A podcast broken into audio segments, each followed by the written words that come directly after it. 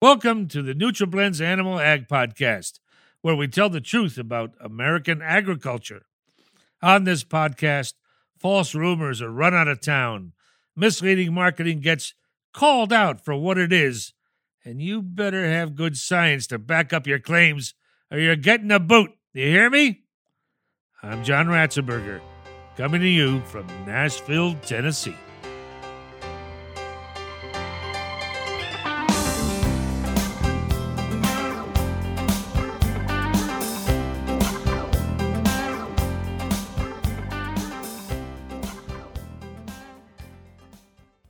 How does a dairy farmer know when to breed virgin heifers? On many dairies, the decision is entirely based on if the heifers look big enough, reach a certain age, or the pen is getting crowded and they need to move on. But the critical question should be when do they mature? Today we'll talk to Dr. Gavin Staley about how breeding immature heifers has a profoundly negative impact on the entire herd's future productivity. As a technical service specialist for Diamond V, Dr. Gavin Staley provides technical and sales support to dairy producers, nutritionists, and feed manufacturers.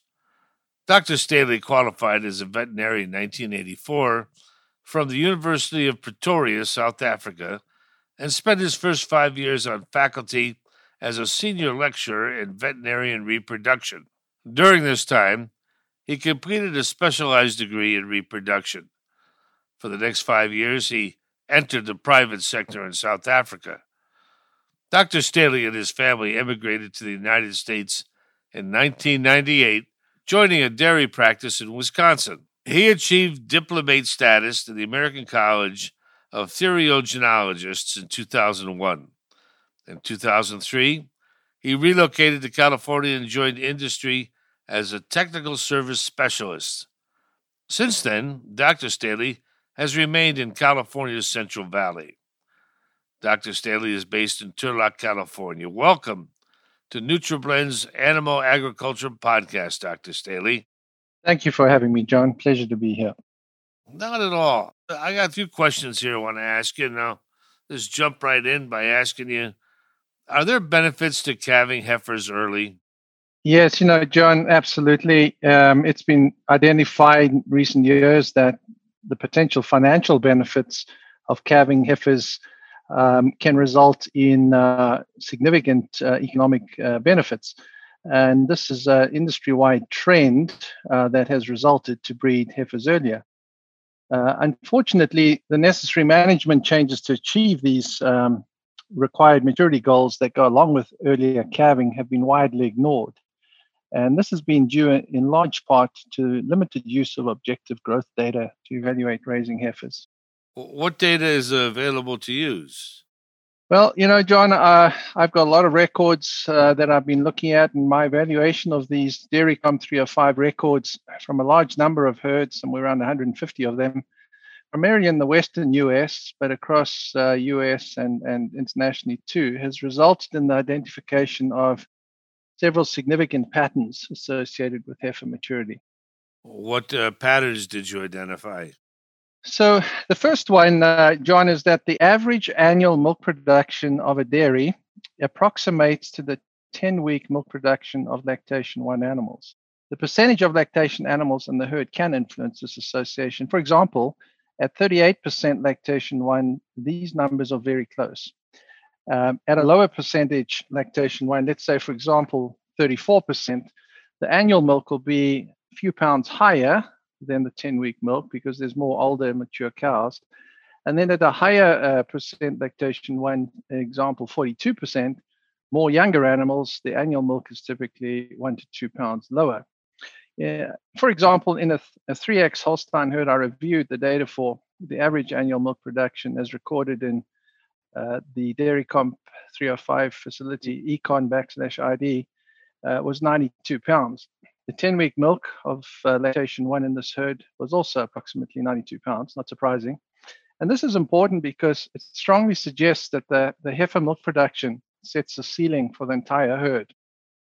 A herd cannot overcome the restrictions placed on it under, uh, by underperforming heifers. goes without saying that high producing herds have high producing heifers. You know, to validate this observation, John, um, I took DairyComp 305 data from uh, 149 herds. There were 401,000 animals in those herds, and I found a strong correlation, 92% correlation between these two variables. And, and furthermore, the slope of the equation um, indicated that uh, as 10 week milk increases by one unit, so does the average annual milk. And so, an improvement of one pound of milk uh, at 10 weeks of lactation one will translate to an additional pound of milk for every cow every day as these lactation one animals move up on into later lactations. Were there production differences between lactation one and lactation two?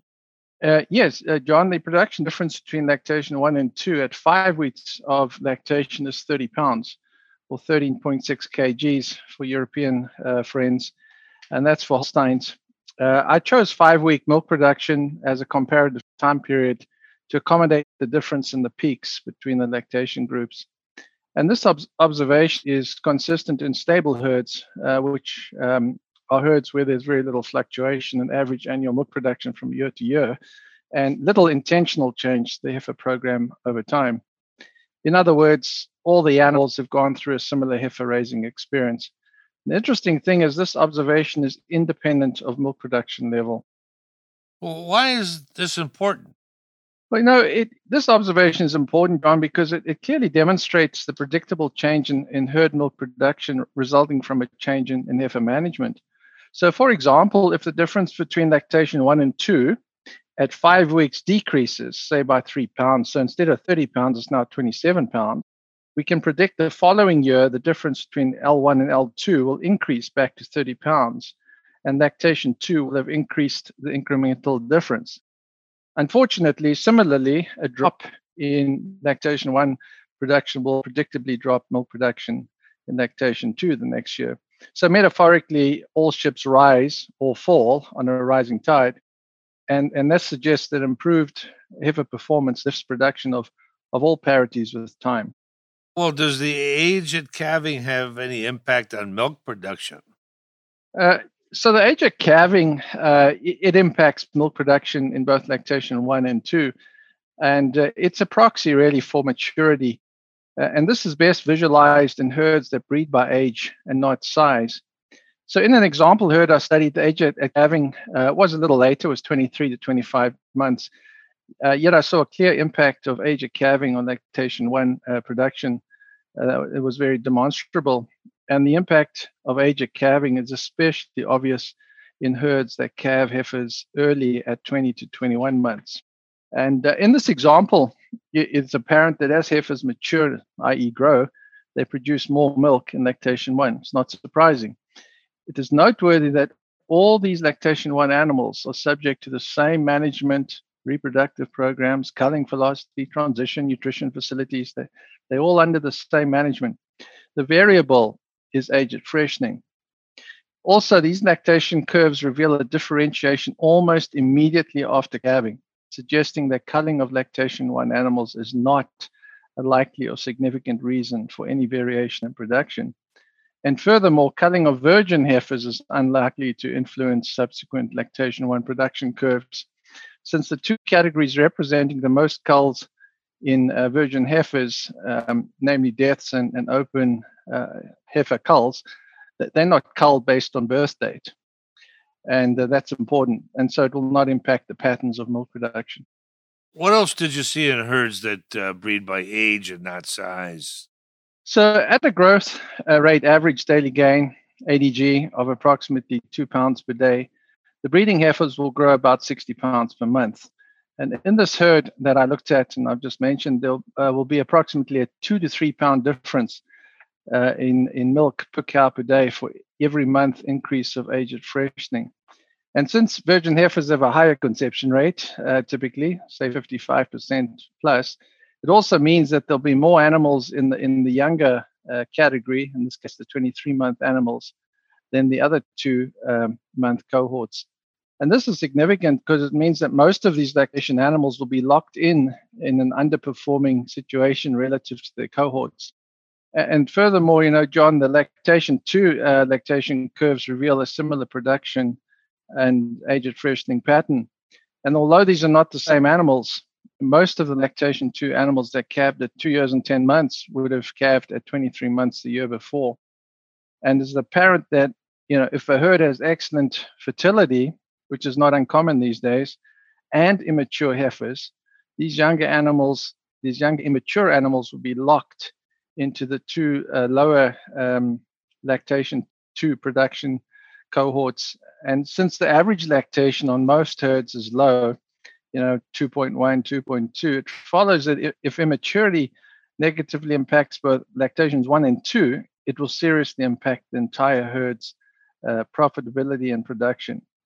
It's not unreasonable to suggest that these herds effectively never reach full genetic potential.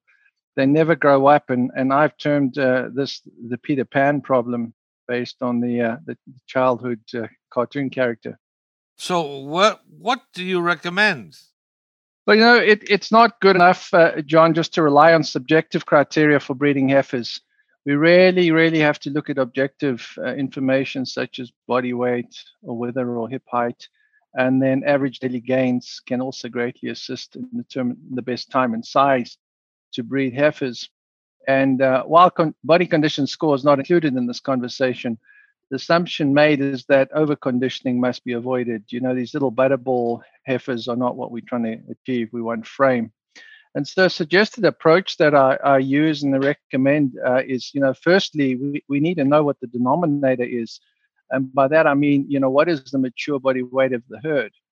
And this, you know, John, is not the average of cull cows.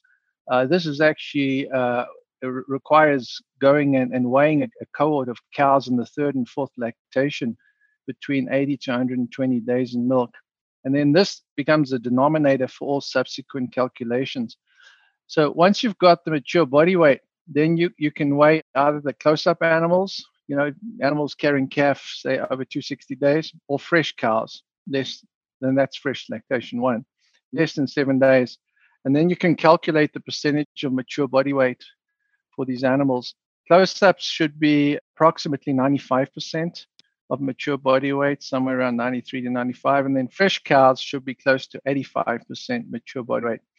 So once you've got these numbers, you can actually then determine the difference between the desired and actual weights, and, and this is important. And, and this will be uh, the increased body weight that must be made up by either delaying breeding of uh, virgin heifers or increasing the average daily gain. Those are the only two options you have. And, and then once you've got that, you can then set some goals and you can determine the weight and the age of these virgin heifers as they as they grow so that they can achieve uh, a size, a, a frame of 55% of mature body weight at breeding. That's the only time you really have in which you can uh, set the trajectory for these animals and then it's not just uh, that's not the end of it you know uh, you, you, need to actually monitor and and implement changes um, in these animals at convenient time periods along their life to ensure that they, they meet the goals on uh, many dairies the decision is entirely based uh, if the heifers look big enough reach a certain age or the pen is getting crowded and they need to move on the information that Dr. Staley shared with us uh, can help producers avoid their herds never reaching full genetic potential and the Peter Pan problem. I want to thank Dr. Staley from Diamond V and encourage our listeners to tune in next week to see what's on tap in animal agriculture.